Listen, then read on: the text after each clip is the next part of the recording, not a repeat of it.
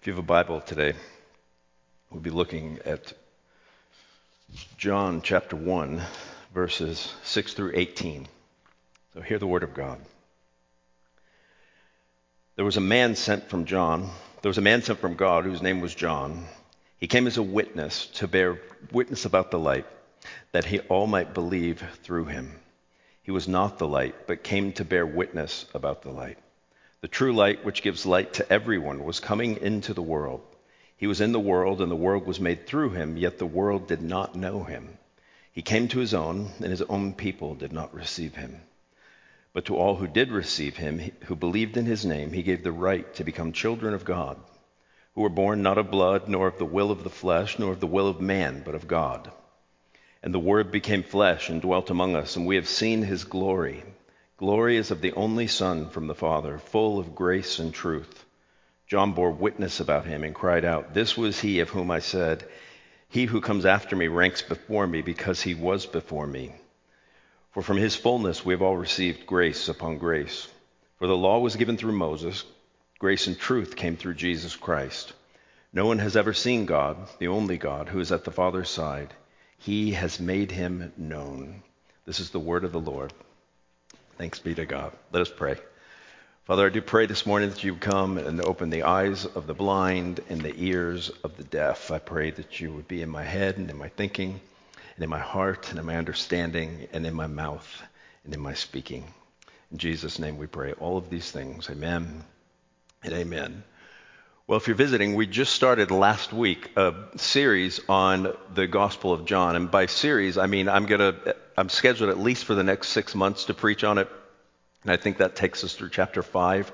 I was going to preach on John maybe the whole year. I don't know how much that would get us through, but either way, we're beginning now. And so the question I want to begin with this morning is this one, and many of you are going to say, absolutely not. Can you remember your first eye exam? Right, some of you, your first eye exam might have been 50 years ago, right? My first real eye exam was about 10 years ago, because I didn't think I needed help, right? So I grew up, and you get eye tests at the driver's license place, or I'm in the Army, they make you read the chart, and as long as you can read it, you just go. And probably about 10 years ago, when a church member bought me a large print Bible. Because she said me looking with my reading glasses was getting distracting. I thought maybe I should go. My wife sent me to the eye doctor, and I was amazed because I've been tested. But those of you who've had a real eye exam, you go in there and the doctor tells you to look through the little things, and it's blurry. And then he says, "How's this chunk? How's this chunk? How's this chunk? Go back, go back, go back, go back." And it's like, oh my, I can't believe that. I never knew that was supposed to look like that. And so, having the right, and so you get a prescription, you get eyeglasses, and suddenly the world looks completely different to you. The same thing happened to me with hearing aids. Probably, I don't know, if my eyeglasses were 10 years ago, maybe hearing aids were about 8. I went and finally got my hearing tested, and an audiologist was like, "Yeah, you need help." And I remember getting my hearing aids, and I did it at the big Costco hearing aid center. And the man fitted me with the hearing aids, and I knew something was up because he said, wait, we're in a soundproof room. And he went to the door, and he opened the door, and he stepped out, and he wanted to see me walk out for some reason. And when I walked out of that soundproof room with hearing aids for the first time, I just started crying because I didn't realize there was so much stuff to hear. I had no idea. And the reason he did that is he said it never gets old, him watching people hear for the first time. So we're looking at the Gospel of John. What's that have to do with anything? We're looking at the Gospel of John, and John wants to make sure that we have the right lens as we consider all these things that he's going to tell us about Jesus. He wants to make sure that we're looking at Jesus through the right glasses, if you will, and that we're hearing Jesus with our best possible hearing. And so if you remember last week, I told you that what John wants us, John is quite different than the other three Gospels. There's 4 Gospels. 3 of them are called the Synoptics because they're alike Matthew, Mark, and Luke. And then you have John, which is different. And if you remember what I told you, Matthew, Mark, and Luke are very similar in that what they really are doing is they're trying to tell us all the things Jesus said and all the things Jesus did, right? That's their emphasis. What did Jesus say or teach, and what did he do? So when you read the book of Matthew, you have like the Sermon on the Mount, you know, this really long teaching by Jesus, and you have parables all over the book of Matthew, for example. Or when you get to Mark, he doesn't necessarily spend so much time on telling us what Jesus said as telling us what Jesus did. If you remember, if you read the book of Mark, Mark's favorite word is the book immediately, right? Immediately Jesus did this, and then immediately Jesus did that, and immediately he did that. He just takes us bang, bang, boom from one thing to another. So Matthew, Mark, Luke, and John, what Jesus said and what Jesus, or Matthew, Mark, and Luke, what Jesus said and what Jesus did. John, on the other hand, he wants us to consider not what Jesus said and did, although that's in there, of course. He wants us more to consider who Jesus is and what that means for us. And the prologue is the way he starts that. And when I say prologue, I mean basically the first half of chapter 1 in John. In the beginning was the Word, and the Word was with God, and all of that. And in fact, last week, we looked at those first 5 verses, and you remember we saw in the first 5 verses of this gospel that, for one thing, Jesus was God, that Jesus was the agent of creation, that all things were created through him. And then the last thing, that Jesus was the incarnation of the Torah, or God's wisdom. That when you read the book of John in Greek, it says in the beginning was the Logos. And Logos for the Greek-speaking Jew would have meant the Torah, or God's wisdom. And Jesus is the incarnation of those things. And the reason that that's important, if you remember, is because Jesus is going to have conflict with Jewish leaders throughout the Gospel of John. And every conflict revolves around whether or not he's following the Torah, or he's observing the Torah correctly. And Jesus, to paraphrase, says, no, I am the Torah, right? You guys don't get it. If you're not following me, you're the ones who are not following the Torah. And so you see that come up over and over again. Today, as we keep those things in mind, 3 things we're going to look at today. We're going to look at first the witness of John, then we're going to look at the world's reaction, and finally, we're going to talk about seeing the face of God, okay? So the witness of John, the world's reaction, and the face of God. Let's talk about John first. Verse 6 says, there was a man sent from God whose name was John. He came as a witness to bear witness about the light, that all might believe through him. He was not the light, but came to bear witness about the light. Now the question is, John is in the middle of, he just got through with this great, tremendous statement of theology. In the beginning was the Word, and the Word was God, and the Word was with God. And then why does he shift gears and say, now there was a man named John? There's 2 reasons that he brings up John, and I'm going to probably call John the Baptist here just to differentiate him from John, the author of this letter. Why does he bring up the Baptist right now? And there's 2 possible reasons, really. One is negative, one is positive, and both are probably true.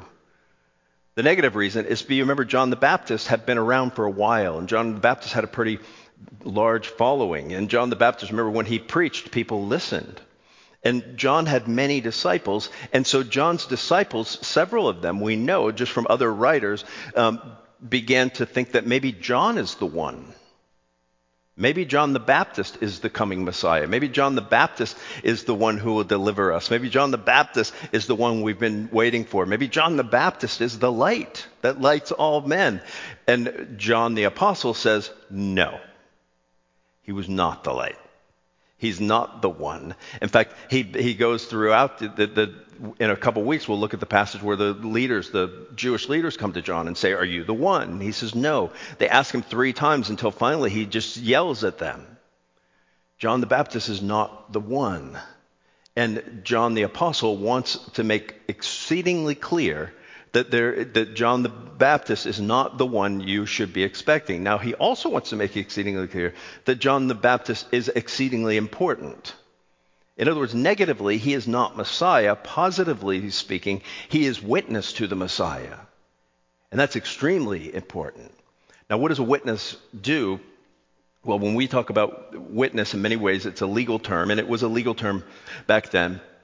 What does a witness do? Notice, remember he said, there was a man sent from God, his name was John, and he came as a witness to bear witness about the light. Well, witness basically does three or four things, right? A witness points to the truth, right? If you're in a courtroom, you know, we've all seen Law and Order: Criminal Intent, and someone is a witness and they're sitting in the dock and they say that, you know, the lawyer says, can you point to the person who committed such and such a crime? And they point yes, or they point, you know, and they do that. But the other thing they do is they not only point to the truth, but ideally they tell the truth and they tell a story, right? That is also true. So what did John the Baptist do? He pointed to the truth, Jesus, and he told a story about the truth, Jesus. And then the last thing they do is they basically commit to the truth. That's something you don't really keep in mind until you're called to be a witness. Why do you think people don't want to be witnesses against mobsters? Because once you have become a witness, you have committed to taking a side. Committed to being to one side of a story or not, and if the other side doesn't like it, you know, they could, you know, give you cement shoes and all that kind of stuff. But so John has pointed to the truth, John has told the truth, and John's committing to the truth. And why is that important? Did you notice John told us the reason? It says that he came as a witness to bear witness about the light, that all might believe through him. In other words, John the Baptist wasn't just coming to prove a point. He wasn't talking about Jesus just for an apologetic purpose. You know, but we tend to think about bearing witness, and we think about, you know, how can we own people who don't believe, or how can we own the atheists, right? And what evidence can we present, and all these kinds of things. And John the Baptist's reason for pointing to the truth, for telling the truth, and committing to the truth was so that other people might believe through him. And we see that happening. That John the Baptist later on, I think it's, you know, verses 50 or 51 or 2, that John the Baptist sees Jesus walking along, and he tells his disciples, behold the Lamb of God who takes away the sin of the world. He's the one you should be following, not me. He's the one who can change your life, not me. He's the one who can reconcile you to God, not me. He is the one who ultimately will give his life and shed his blood and raise again from the dead so that you might become a child of God, not me. The purpose of John's pointing to the truth and bearing witness to the truth was so that other people might believe. And guess what? You and I have the same role. You and I are called to the same mission. All of us, if you are a Christian at least, you're called to point to the truth. You're called to tell the story about the truth. You're called to commit to the truth. And the purpose of that is so that other people also might believe the truth. We continue on. We find out how that basically, so John's mission or ministry was to point people to Jesus and to point people to the Lamb of God. And the question is, how did that go? John's going to give us basically a spoiler alert here. In other words, he's going to give us a summary of the whole ministry of Jesus in the next few verses. And we look at the world's reaction to the light coming among them. Look at verse 9. It says, the true light which gives light to everyone was coming into the world. He was in the world, and the world was made through him, yet the world did not know him. He came to his own, and his own people did not receive him. But to all who did receive him, who believed in his name, he gave the right to become children of God, who were born not of blood, nor the will of the flesh, nor the will of man, but of God. So notice first he says about Jesus, he says the true light, which gives light to everyone, was coming into the world. Now, why does he call Jesus the true light? The word true there is, I think in Greek, it's aletheos or something like that. And it basically means the real thing. It means the actual light, the real light, the true light, the ultimate light. You know, if you think about other religions, and this is a gross summary of something C.S. Lewis might say, is that they all sort of point to the truth. They all sort of have part of the truth. But only Jesus is the truth. He is he is the myth that has become reality. He is the incarnation of the wisdom and the Torah of God. He is the incarnation of the truth. In fact, Jesus will say of himself, I am what? I am the truth.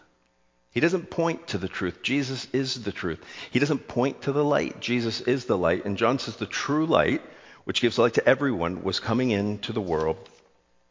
And how did they react? Notice verse 10. It says, he was in the world, and the world was made through him, and yet the world did not know him. Now, the word world there is important because when we think of the word world, we just think of what? The earth, or you know, this ball, this planet that we are on, or we think of it as all people. Now, in the New Testament, and especially in the Gospel of John, when John uses this word world, it has a very specific meaning. And it's the word cosmos, right? In Greek, it's K-O-S-M-O-S.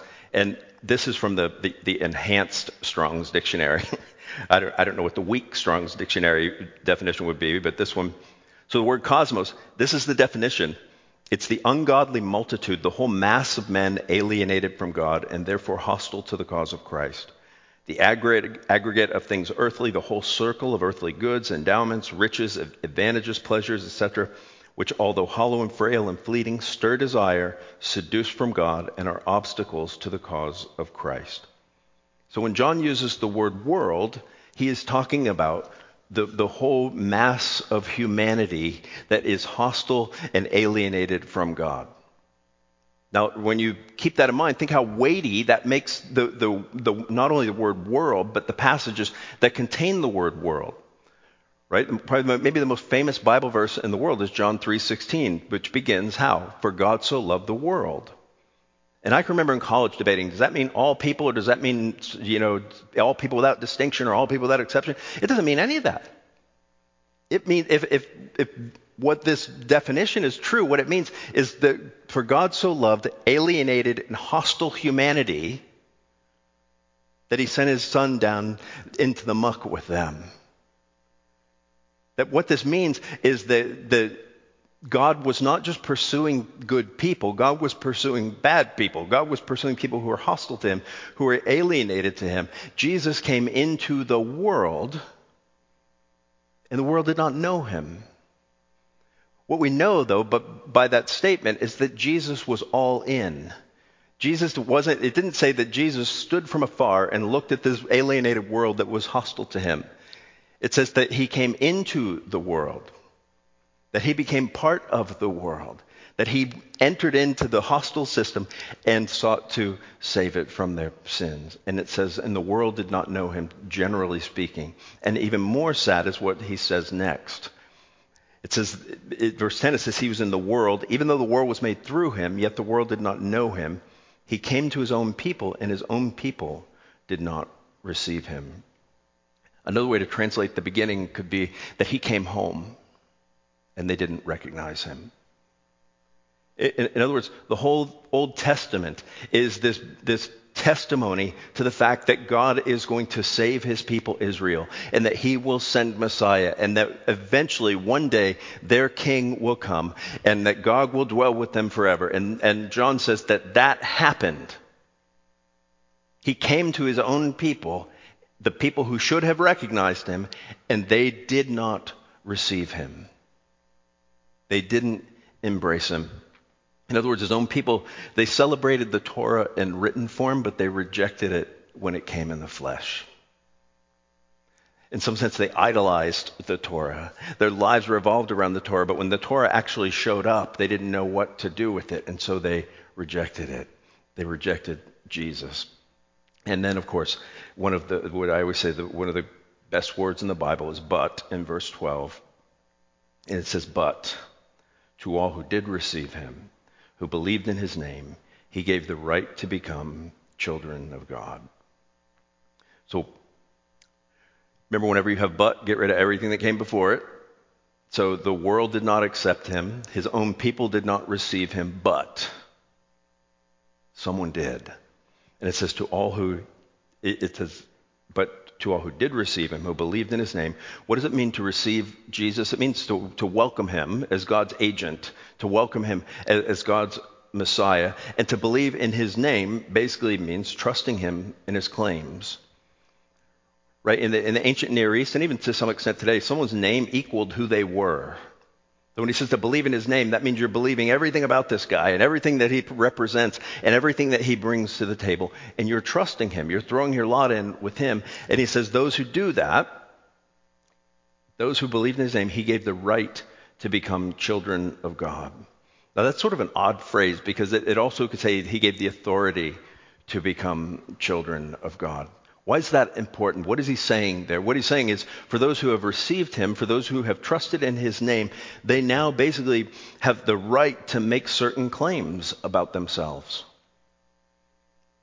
So if I trust Jesus, suddenly I have the right to make certain claims about myself. I have the authority to say things about myself, namely that I am a child of God. It's interesting, you know how like if you listen to Spotify at the end of the year, it'll say the song you listened to most this year, the song that I listened to most last year was I Am Who You Say I Am. You guys know that song? Because one of the lines in the chorus is, I am chosen, not forsaken. I'm a child of God. Yes, I am. Yes, I am. I live 2 blocks from the church. It takes me about that length of a song to get here. But it never gets old hearing that. You see, because in some vague sense, in the if God created humanity, that they are his, quote, children. But that doesn't mean you live in his household. That doesn't mean you have access to him. That doesn't mean you are reconciled to him. You're only a child of God if you have trusted in the Son of God. And becoming a son of God gives you the right to have the privileges of the sons of God, that you can do things that other people can't. You know, Judy and I are watching a show on Netflix, Outer Banks. I don't know if you've seen it. Basically, it's about the Outer Banks in North Carolina and this class division between the working class, who are called pogues, and the very rich people who are called kooks. And it's about hunting for lost treasure on a Spanish galleon. And basically a pogue and a kook get together, and the kook, this girl, her dad is like super wealthy, and her dad has donated all these documents about treasure hunting to the library at Chapel Hill. And you know what it takes for her to get access to this classified, secret, private library? She just has to walk up and say, My dad gave this stuff. I'm a child of this guy. And they say, well, come on in, my dear, right? Welcome in. That's how we are. I mean, I've heard Tim Keller say before, only Christians, it's like only a child of a king can go to the king's bedroom at 3 a.m. and ask him for a glass of water. But that's who you and I are in the eyes of God. If you've trusted Jesus, you are his child, and you have access to him 24/7.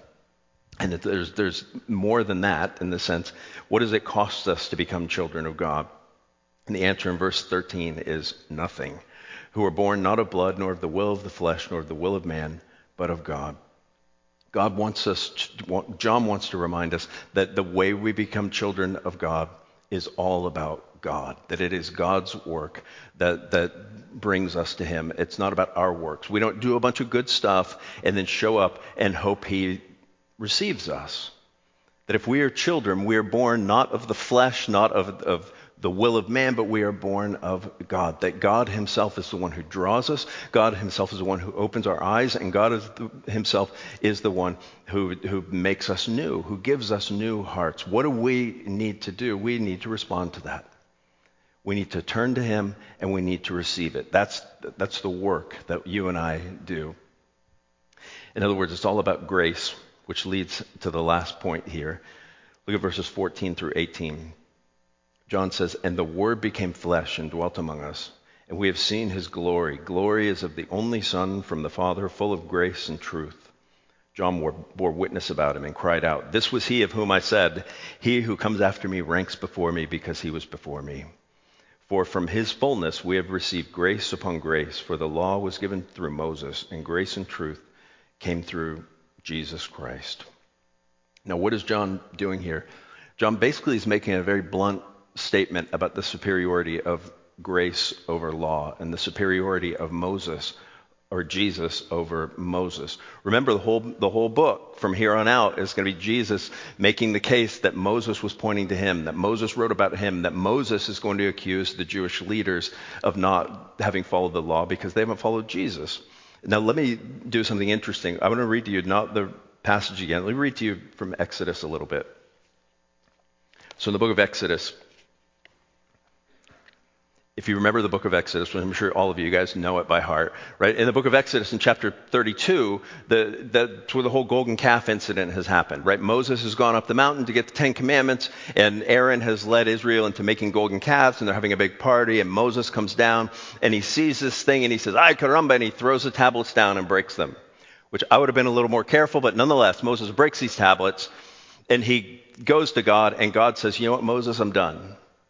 I'm done with Israel. I'm just going to smite them, and I'm going to start all over with you." And Moses was like, "You promised, though. You promised that you were going to save them. And if you don't save them, all the other nations are going to say that you're weak and worthless and no good." And God was like, "Okay, so I will save them." And then Moses, he thinks he's on a roll, like persuading God of things. And so he says this after that. He said, well, let me read you verse 17, right? God says, "I'm not going to smite them." Verse 17 of chapter 33 says, "And the Lord said to Moses, this very thing that you have spoken, I will do, for you have found favor in my sight, and I know you by name." Then verse 18, Moses said, "Please show me your glory." And God said, "What?" No, he didn't. God said, "I will make all my goodness pass before you, and I will proclaim before you my name, the Lord, and I will be gracious to whom I will be gracious, and I will show mercy on whom I will show mercy." But he said, "You cannot see my face, for man shall not see me and live." And the Lord said, "Behold, there is a place by me where you shall stand on the rock while my glory passes by, and I will put you in a cleft of the rock, and I will cover you with my hand until I pass by. Then I will take my hand away, and you shall see my back, but my face shall not be seen." Okay? So Moses says, "Let me see your glory." And God was like, "No. No one can see my glory. No one can see my face. What I'll do is I'll hide you in the cleft of a rock. When I pass by, I'll put my hand over you, and that'll just have to do. That'll have to be good enough." So in the next chapter, this begins to happen. And as God passes by, he says something very specific about himself. Verses 5 and 6 of chapter 34, it says, "The Lord descended in a cloud and stood with him there and proclaimed the name of the Lord. The Lord passed before him and proclaimed, 'The Lord, a God merciful and gracious, slow to anger, and abounding in steadfast love and faithfulness.'" Now the important phrase there is steadfast love and faithfulness. God says, "This is who I am, the Lord, merciful and gracious, slow to anger, and abounding in steadfast love and faithfulness." Now, why is steadfast love and faithfulness so important, that phrase? Because in Greek, that phrase is translated as grace and truth. In other words, the thing that God says about him to Moses, the final thing is that "I am the Lord, abounding in love and graciousness, and full of grace and truth." Now, notice what happens here. Notice what John says about Jesus. "And the Word became flesh and dwelt among us, and we have seen his glory. Glory of the only Son from the Father, full of grace and truth." So what John is saying here is like with Moses, God came and tabernacled. God came and tabernacled and dwelled in a tabernacle with Israel. And he says, in Jesus, the Word became flesh and tabernacled among us. But not only that, we saw his glory. Think about how great Moses is to the Jewish faith. And God says to the greatest representative of the Jewish faith, the one who wrote the law, "You cannot see my glory. I'm sorry. It just isn't possible." And John the Apostle is saying here, right at the outset of his book, "I saw it." We saw his glory, and I think John is not speaking metaphorically there. Remember, John was on the Mount of Transfiguration. John was at the cross. John saw Jesus after the resurrection. He saw the glory that Moses only longed for. And not only that, it was the glory of the Father, and not only that, it was full of what? All of the things that the Father says about himself, we saw in the person of Jesus. It was right there. That not only were we not alienated, not only did we not cower before him, but we got to see everything. And not only that, he says, from his fullness we have all received grace upon grace.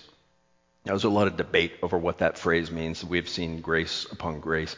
And I think the simplest reading is the easiest one, is that in him we have received an abundance, an overwhelming amount of grace, more grace than we could even imagine. And grace, by definition, is unmerited favor. And he said we received more than we could handle. And what he's also saying here is basically, he says, for the law was given through Moses, and grace and truth came through Jesus Christ. That basically we received that to which the law pointed, grace and truth. All the conflicts, the conflicts that Jesus will have about Moses and about the Torah. John isn't saying, by the way, that Moses was wrong or bad, or even in error. And he's not saying that the Torah is wrong or bad or in error. What he's saying is that if you're looking for the fulfillment of the law and the Torah, if you're looking for the one to whom Moses pointed, the only place you will find it is in Jesus. He is the one. He is the fulfillment. He is that thing that we have longed for our whole life. And he also reminds us that because of Jesus, we can do something that Moses never could do. And that's see the face of God. You remember in John chapter 14, when Jesus said, I'm going to a place where you cannot come, and Philip said, what do you mean by that? And at the end of the day, Jesus says to him, if you've seen me, you've seen the Father. In other words, if you want to know what God is like, if you want to know God, you have to know what Jesus is like. The way you know what Jesus is like is in the pages of the New Testament, and in this case, in the book of John. Do you remember the movie Brubaker? One of the greatest movies of all time, I think. I think it was done in 1980, so many of you may not even been born when it came out. Basically, Robert Redford is a prison warden in an Arkansas prison, except no one knows that. In other words, the movie opens up, and Robert Redford's just riding on a prison bus just like any other convict, and he goes to prison just like any other convict, and he experiences the corruption, and he experiences all these bad things in prison, and at some point, there's a young actor that no one's never heard of named Morgan Freeman, who actually loses it. He takes a guard hostage, and he starts making all these demands. And he says, I want new paint on the walls, and I want to watch TV sometimes, and I want this, and I want that. And then finally he says, I want to see the man, or I'm killing this guard. And then Robert Redford steps out of the crowd. He says, I'm the man. And everyone laughs at him. And he looks at the guards, and he says, try me. And he goes to Morgan Freeman. He basically says, all those things, you've got him. And he takes over the whole prison. In other words, he was the man, and no one knew it. He was the man, and no one embraced him until he asserted himself and revealed himself. In the pages of the book, this gospel, Jesus reveals himself over and over again. The question is whether or not you and I will receive him. And receiving him and believing him in him have life in his name. Think about that. Let me pray for us. Father, I do pray that as we continue through this Gospel of John, we would see Jesus, we would see his glory, we would see the face of God in him. And having seen his face, we will be changed. Amen and amen.